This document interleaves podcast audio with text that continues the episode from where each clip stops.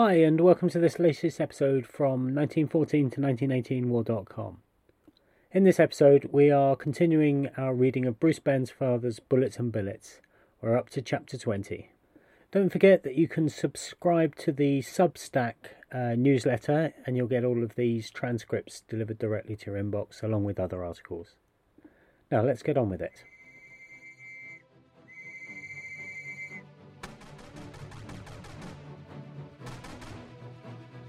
Everything you hold worthwhile is at stake.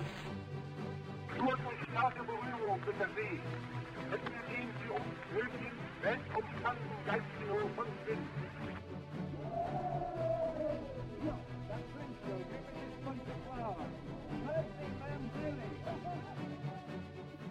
Chapter 20 That Leave Train, My Old Pal, London and Home, The Call of the Wild. One wants to have been at the front, in the nasty parts, to appreciate fully what getting seven days' leave feels like.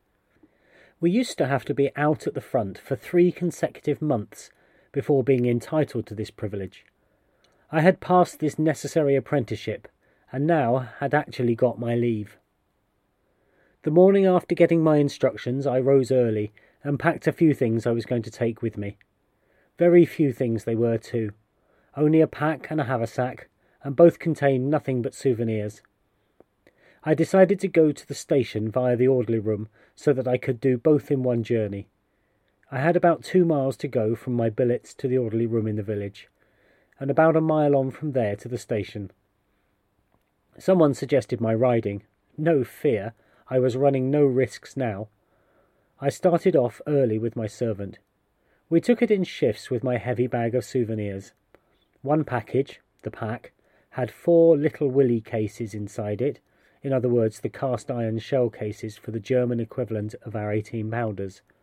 The haversack was filled with aluminium fuse tops and one large piece of Jack Johnson shell found in a roof at St. Yvon, several clips of German bullets removed from equipment found on Christmas Day, and a collection of bullets which I had picked out with my pocket knife from the walls of our house in St. Yvon.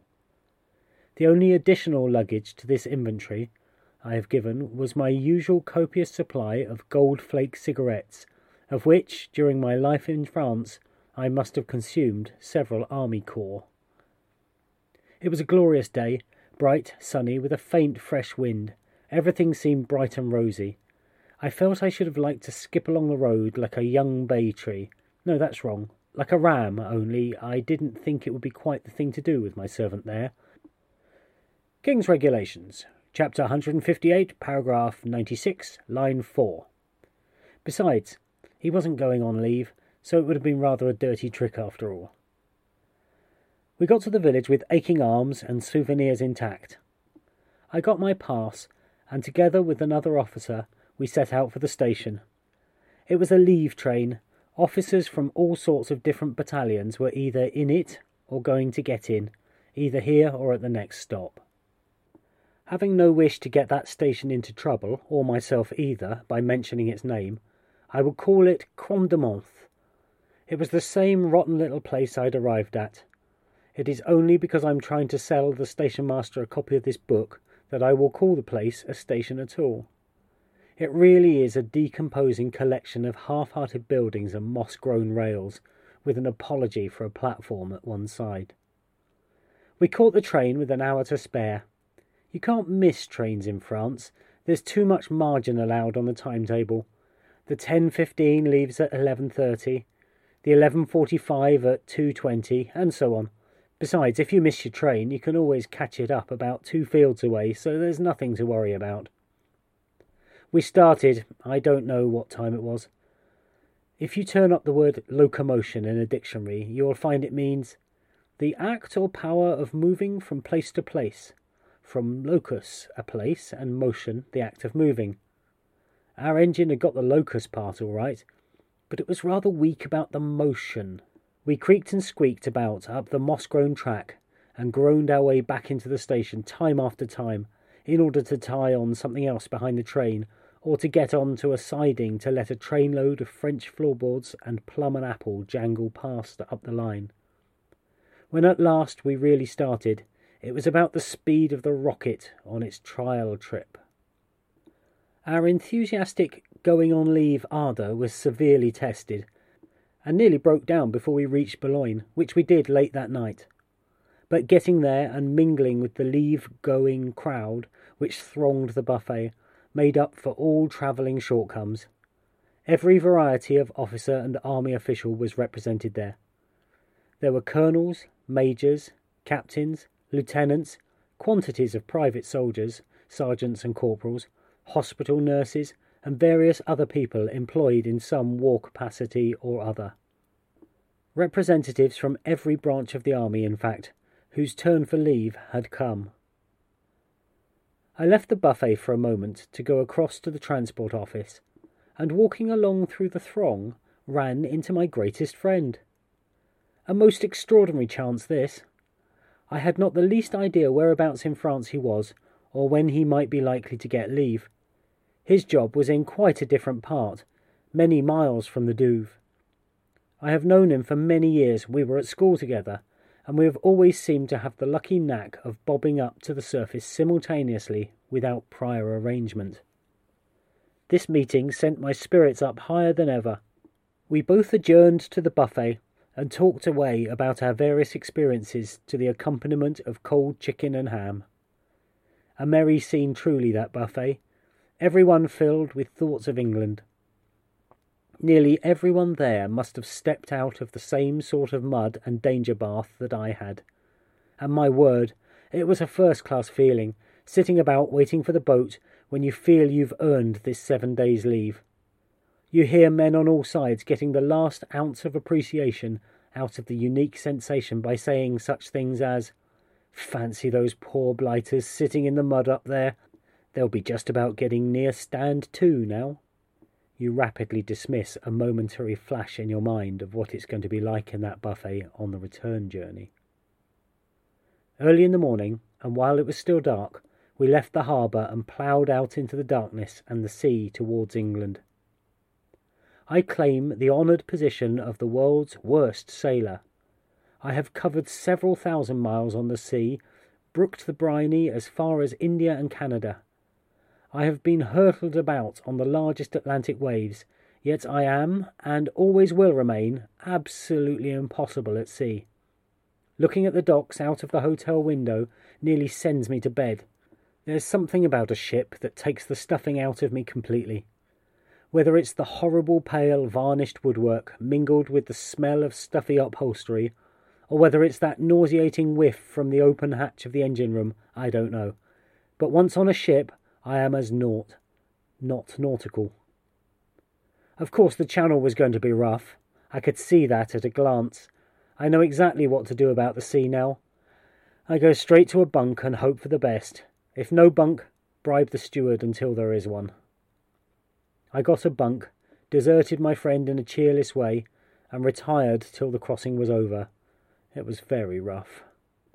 In the cold grey hours we glided into Dover or Folkestone, I was too anemic to care which, and fastened up alongside the wharf. I had a dim recollection of getting my pal to hold my pack as we left Boulogne, and now I could see neither him nor the pack. Fearful crush struggling up the gangway. I had to scramble for a seat in the London train, so couldn't waste time looking for my friend. I had my haversack, he had my pack. The train moved off, and now here we all were, back in clean, fresh, luxurious England, gliding along in an English train towards London. It's worth doing months and months of trenches to get that buoyant, electrical sensation of passing along through English country on one's way to London on leave. I spent the train journey thinking over what I should do during my seven days. Time after time, I mentally conjured up the forthcoming performance of catching the train at Paddington and gliding out of the shadows of the huge station into the sunlit country beyond, the rapid express journey down home, the drive out from the station, back in my own land again. We got into London in pretty quick time, and I rapidly converted my dreams into facts. Still in the same old trench clothes, with a goodly quantity of Flanders mud attached, I walked into Paddington Station and collared a seat in the train on number one platform. Then, collecting a quantity of papers and magazines from the bookstalls, I prepared for enjoying to the full two hours' journey down home. I spent a gorgeous week in Warwickshire, during which time my friend came along to stay a couple of days with me, bringing my missing pack along with him. He had had the joy of carrying it laden with shell cases across London and taking it down with him to somewhere near Aldershot, and finally bringing it to me without having kept any of the contents. Such is a true friend. As this book deals with my wanderings in France, I will not go into details of my happy seven days' leave. I now resume at the point where I was due to return to France. In spite of the joys of England, as opposed to life in Flanders, yet a curious phenomenon presented itself at the end of my leave. I was anxious to get back. Strange but true. Somehow one felt that slogging away out in the dismal fields of war was the real thing to do. If someone had offered me a nice, safe, comfortable job in England, I wouldn't have taken it. I claim no credit for this feeling of mine. I know everyone has the same. That buccaneering, rough and tumble life out there has its attractions. The spirit of adventure is in most people, and the desire and will to biff the Boche is in everyone, so there you are. I drifted back via London, Dover, and Boulogne, and thence up the same old stagnant line to Crom de Cromdemonth. Once more back in the land of mud, bullets, billets, and star shells. It was the greyest of grey days when I arrived at my one horse terminus. I got out at the station and had a solitary walk along the empty muddy lanes back to the transport farm. Plodding along in the thin rain that was falling, I thought of home, London, England, and then of the job before me. Another three months at least before any further chance of leave could come my way again. Evening was coming on. Across the flat, sombre country, I could see the tall, swaying poplar trees standing near the farm. Beyond lay the rough and rugged road that led to the Douve trenches. How nice that leave had been. Tomorrow night I should be going along back to the trenches before Wulverghem. And as Bruce re enters the trenches, we will leave it there. Uh, that was chapter 20. Uh, next episode will be chapter 21. Quick reminder that you can find the Substack at 19141918.substack.com and there you can get the various articles I write delivered directly to your inbox. As always, review things, subscribe to things, do all those things that everyone always nags you to do, but you never do. Um, and thank you very much for listening. Bye bye.